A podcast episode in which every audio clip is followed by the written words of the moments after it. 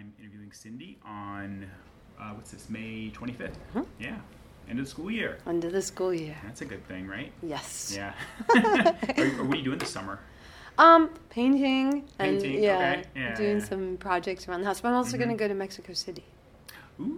Yeah. that's cool. I want to see the pyramids. Yeah, yeah. Teotihuacan. I'm pretty sure I said that wrong, but I want to go there. Yeah, yeah, yeah, Yeah. yeah. Have you been to Mexico before? I have. but I haven't Yeah. been there. Okay. Yeah. very cool. I So- love Mexico. It's great. I'm on a quest to see all the art in the world, Yeah. or some of the the better.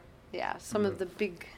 the big stuff. hmm Yeah, we, uh, uh, my wife and I, our first trip together was um, to the Yucatan and going to see Chichen Itza, and then like all, we just did a drive around the peninsula. And it was, it was just beautiful, beautiful. It's just amazing. It the Mayan is. stuff is amazing. It is. Yeah, Machu Picchu. Another time.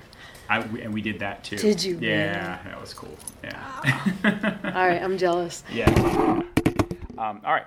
So, I wanted to start by asking you to tell me about yourself as a teacher, how long you've been teaching, what subject you teach, and any other details you want to provide. Okay. Um, I have been teaching in Hanover County. This is my next year will be my 15th year. Wow. So um, not that long really for someone Mhm. my age, but um, you know, did other things before and came Mhm. into teaching kind of as a second career. Mhm. Um, sort of just fell into it. I've always taught language arts. I taught at Oak Knoll for three years, eighth grade, and then I've been Mhm. here the rest of the time teaching sixth grade. Okay. And um, yeah, I like it. Great, great. And you're um, and you teach English. Mm-hmm. Okay. English language arts, yeah, reading and writing and vocabulary and Okay. yeah. And so, and what what grade levels are you teaching this year? This year, sixth grade. Okay. Okay. Great. Great. Mhm. Um, can you describe your school for me? Yes, it's a it's a pretty good sized middle school. I think um, about twelve hundred kids. Uh, it's sixth grade, seventh, and eighth uh, middle school model, and um, it has well, I I know the um, the breakdown of the the the groups. It has eighty six percent white. Seven percent of the students are black, three percent are Hispanic, and just a little over two percent are Asian. Mm-hmm. Um, it is, it's in the suburbs. You know, Mhm. not it's not a city population. Um, we have strong, very involved parents, Mhm. and um, it's it's a really nice school. You know, the kids. Yeah.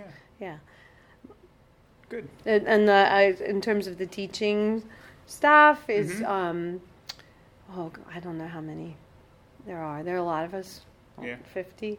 Mm-hmm. Um, it's predominantly a white teaching Mhm. administration staff, but mm-hmm. Okay. Yeah. Good. That that gives me a good picture. okay. Um, so tell me about the topic of your action research study.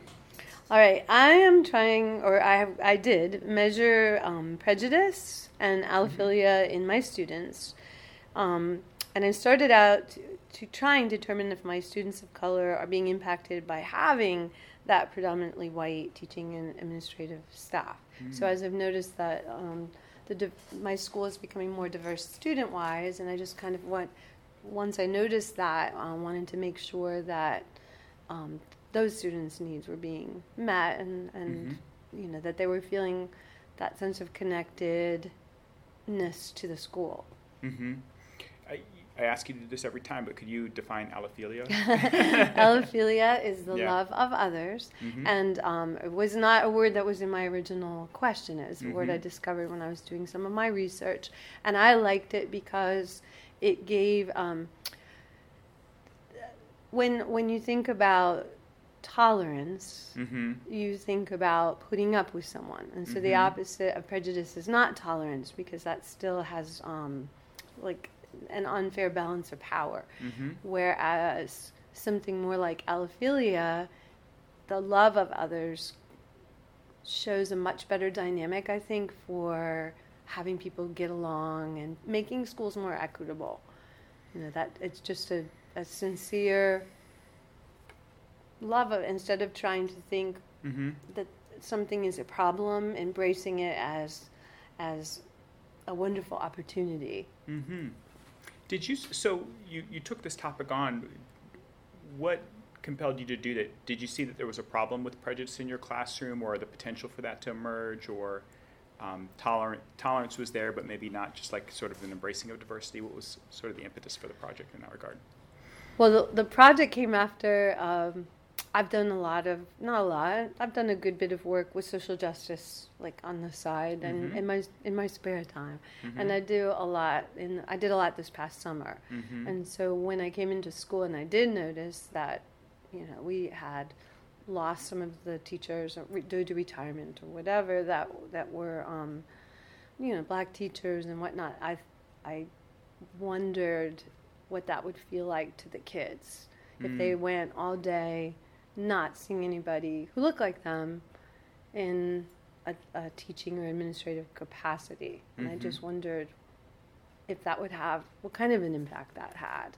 It Mhm. was something that I didn't really know, and I wanted to know, as their teacher, what could I do to make that better for them? Was there something I can do with the way I taught my class? Were there connections that I could make that would make that a better situation for those kids? Mm-hmm. Mm-hmm. Yeah, that makes sense. Mm-hmm. Um, so you said it wasn't your in allophilia it wasn't your in your original research question. What was your original research question, and how has it evolved over the course of the study? I think it was pretty much the same except for the allophilia Mhm. part. And then I think another way that it changed is that I realized, whereas I came into this looking at the students of color, Mm-hmm. I also began to notice when I started doing the research that, w- that also the children that were white children Mhm. were were um, experiencing some difficulties, you know, Mhm. with connectedness to some others in their Mhm. classroom, or um, expectations, and and some of the same things that w- would be impacting the students of color were also impacting the white students as well. Mm. So like this showed up when um, I did a characterization activity. One of the things that I did was I um, for just learning about characterization and different traits and how to develop a character. And so I put up pictures of different people. Mhm. And the thing that jumped out immediately was um, I had a black male and white male Mm-hmm.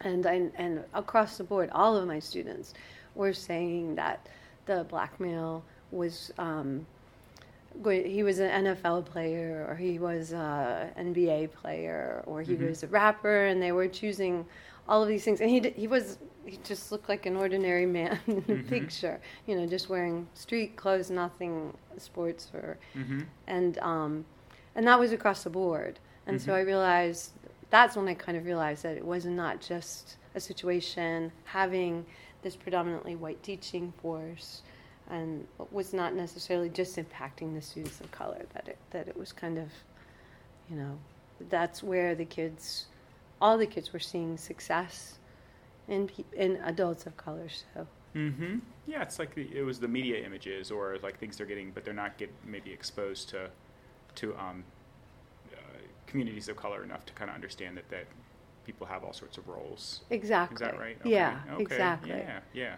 yeah. That's that's really interesting. Um, so you talked a little bit about one of the actions you took was a characterization activity. What other sort of um, classroom activities have you done in order to kind of uh, engage in these conversations? Um, and I'm also interested in what types of data you collected along the way to um, see the effect of the activities. All right, the data, I'll start with that. So I Yeah. did the characterization activity, Mhm. and that gave a lot of data. Yeah. I could spend the whole summer going through that. Mhm. There was a lot to it. Um, and the other thing, I made a, a survey which measured some of the things that, that, you know, like do you enjoy reading Mhm. and sort of things that I needed to know. I did this at the beginning of the year. Um, what kind of books do you enjoy? Mhm. And I and then I started to get into um, like questions like, do you enjoy books that feature protagonists that are similar to you, or you know? Mhm. And then I got into some questions about connectedness. Do you feel Mhm. connected to your school? Or do you feel like you have at least one friend in every class? Do you feel um, any strong connections to a teacher in the building? Questions like that. And then some of the questions had to do with allophilia, like Mhm. love of others, and those would be more questions like um, outside of school, I like to hang around people who are different from me, or in the Mhm. cafeteria, I sit with people who are different from me, and phrased it in a very generic, kind of non-threatening way. Mm-hmm. You know, just just trying to get at that allophilia piece. Mm-hmm. And what'd you find? what I found was that um, most of my overall, when I Mhm. when I got the overall data, most of the students were, you know, they, they felt pretty connected, and that if I looked at it, put it on the spreadsheets, and if I began to look at it, um, there were some differences between the white students and and because I don't have a, a huge group of any one um, racial group, I, I I just created the category of um, students of color. And um, like the one of the at the beginning of the year the one that concerned me the most was that there were a lot of students of color who disagreed with the statement i feel close to at least one teacher in the building and and you know just seeing that and then when i compared that when i looked at just the white students and that didn't show up Mm. and then I started to realize that there were, might have been issues that um, would would be easy to overlook. Mm-hmm. You know, it's, it seems like everybody was okay, but when you start looking at the data and um, analyze it based on on those categories, that differences actually did begin to to pop up. Yeah, yeah, Yeah. that's interesting. And I was only able to, you know, the, just the ones that really jumped out at me were the ones that, you know, I, I was able to, in the span that we had to work on this, you know, Mhm. to kind of look into more. And um, you asked me some. Yeah, it, it just and I'm really interested in what you've learned specifically about this this topic over the course of the year that has you know has has helped you gain insight into the experience of students or or um, about your teaching practice. I think that what I learned is I could make those connections to a Mhm. point with the kids, and Mhm. then it, and oh, that's what you had asked me also about some of the units, and and, Yeah, yeah. and this and this was one of the ways that I was able to do it. So, for example, to lessen stereotypes, and I typically do this every year, but I really did it with kind of new eyes this year. But I'll Mhm. have a multi um, cultural novel study. So where I, I encourage all of my students to pick a a novel, select Mhm. one of their own, and we feature and book talk several of them where they're putting themselves in somebody else's shoes. Yeah. And for many of the kids, this might be one of the first times they've ever done anything like that. Mhm. And then they created a, a scrapbook based on that person's life, you know, following certain criteria. And I think that, like, that was one of the activities that kind of changed minds, change hearts a little bit, kind of opened students' minds to the fact that there are other perspectives Mhm. besides the ones that, that they knew of. I did also um, a biography study, and I do this with picture storybooks. And so I, I will I have 25 kids um, at most in a class, and so I'll go to the library and I'll check out 40 or more picture biographies, picture Mhm. storybooks, but they're a little bit, you know, more than like something a young child would read. And I tried to pick um, across the board many different cultural groups and historical time periods. Again, getting students to put themselves in somebody else's shoes. And then I worked with um, the GT uh, coordinating teacher here, Mhm. and we had a Socratic seminar kind of looking at some articles that were dealing with the idea of stereotyping. Oh, and wow. so, without addressing anything, you know, in a harsh way or never, of course, judgmental way, um, got kids to kind of open up their eyes. And by the end of the um, school year, just this past April, when we revisited, we didn't do the whole activity again, but we looked at those two men and we sort of revisited what kind of jobs we gave them. And without mentioning it or making a big deal about it, get, asked them to again give jobs. And they were so much better. oh, you really? know, the wow. the um, the data for the jobs it was it was it was pretty incredible, but Mhm. more so with the white students. And so I Mhm. guess what I learned was that yes, I could have an impact, and I could definitely have a wonderful connection with all of my students. Mhm. But I was most effective at changing the stereotypes of students that were white, Mhm. Mhm. and which kind of makes sense yeah, and it's Yeah. very important as and well. is very important yeah. as well you know Yeah. so just but i but i also think that talking about these but these issues and and um, bringing race or into the classroom discussions or, or Mhm. talking about people or so, talking about injustice and some of the um, topics that we covered helped my students of color feel more connected like oh okay Mhm. we can we can talk about things in this classroom It's a challenging topic.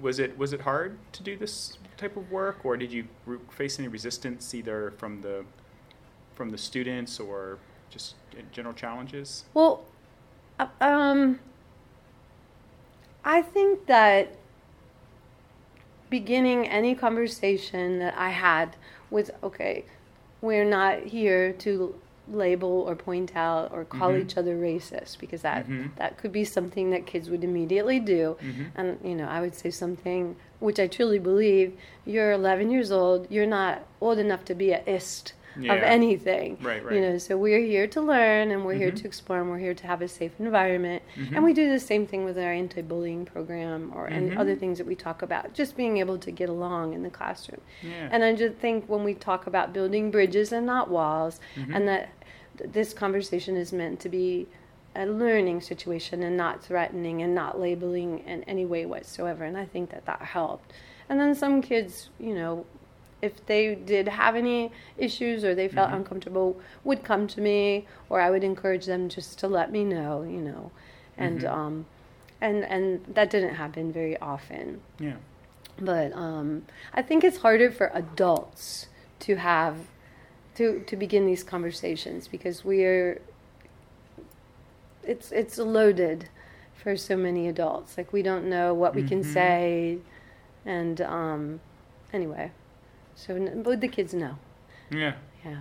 In fact, I measured how comfortable they were having the conversations, and they Mhm. were pretty comfortable at the beginning of the year. Mhm. But by the end of the year, they were very comfortable, and they had Mhm. changed their response to that question to um, like something like if I said you were comfortable from agree to strongly agree that they were comfortable. That's great. yeah. yeah. That's interesting that you measured that. 'Cause you, so you were, that was kind of on your radar that that might be an issue, Yes. and so you were wanting to monitor that. That's Yeah. good. That's Yeah. cool. Very interesting. Because I don't want my kids to feel uncomfortable. No, of course No. not. Right, right, right. Yeah. Yeah. yeah, yeah, It sounds like you did a good job with that. Yeah.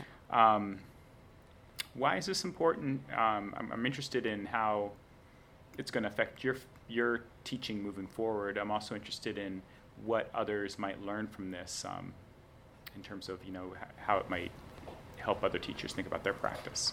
Well, why, why it's important is 80% of the teaching force, some figure like that, is Mhm. white, Mm-hmm. predominantly female. Mm-hmm. And the number of students of color is going up mm-hmm. tremendously, drastically every year. And so, um, and that, that can even change depending on the dynamic of where you live. Mhm. So if you're in the city, it can be, you know, that you have a lot, the, the, it's imbalanced. Mm-hmm. And so, as a teacher, as a white teacher, it is my job to make sure that I am up to date on everything that there is to know about those students um, in terms of things like students with disabilities or Mhm. any any issue.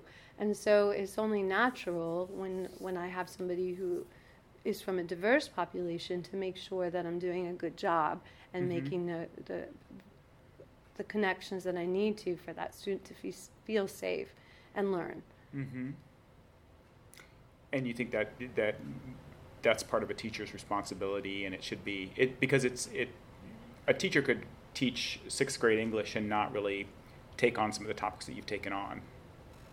Yeah, well, but I think coming from my background Mhm. and my uh, my original one of uh, one of my original degrees is in sociology, so I'm Mhm. very interested in these kind of of things as well. But I I know very few teachers who do not analyze their own teaching and make sure that they, they- Mhm. you know teachers are always trying to improve themselves and Yeah, make yeah. sure that they Im- are doing the best they can for all of the students in the Yeah. in the room. I think Right. that's a natural part of teaching. Maybe Mhm. maybe not everybody signs up to be an action researcher, Mhm. but um, but when people start experiencing areas where they they might need to develop, I think Mhm. teachers become very interested because they want to do the best that they can for Mhm. everyone.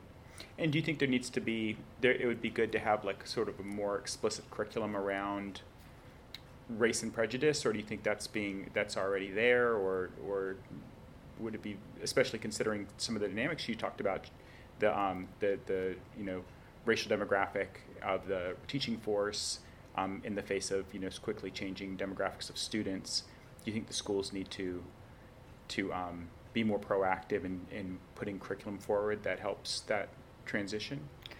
Yes, and also creating the best environment. Mm-hmm. Just be, um, thinking metacognition, thinking about our own thinking. Mm-hmm. For example, uh, when you invite, let's say you were inviting um, an author to your Mhm. school, you know, just kind of being aware that this could be a good opportunity to Mhm. have somebody of color come in, you know, Mhm. since we don't have that in our teaching staff, or um, th- looking at other other ways that we can balance the needs of all of the students in the classroom Mhm. and looking for our own bias and looking for example what and i know other people in their research projects have have looked at this who's being selected to be tested to be in the gifted program mm-hmm. is being chosen to take the advanced level math class those Mhm. kind of things um, can show up in the environment so curriculum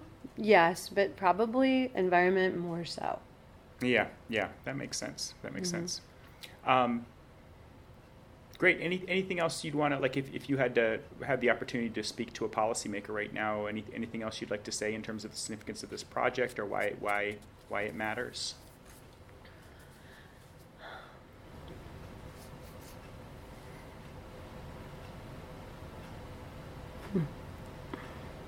I think it definitely matters. Yeah. It um when I to be completely honest, when Mhm. I think about and I go back and this year I was doing my biography unit Mm-hmm. and we were pulling up some of the um, books and stories and biographies of people who had been um, living and leaders during the desegregation movement. Mm-hmm. And it was kind of interesting because we'd read something and the kids would say, but this is still happening on some level. Mm-hmm. And they were making these connections that Mhm. were astounding to me.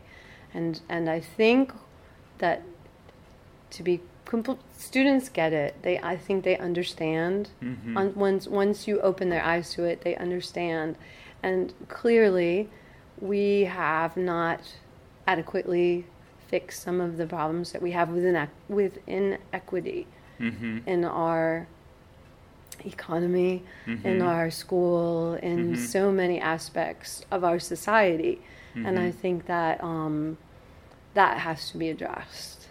Yeah, yeah. I think that's right. Yeah. Well, thank you for all the good work you do Well, thank you. and um, for this interview. And yeah. thank you, and thank Yeah. um, MERC Yeah. for having such a very appropriate and timely topic.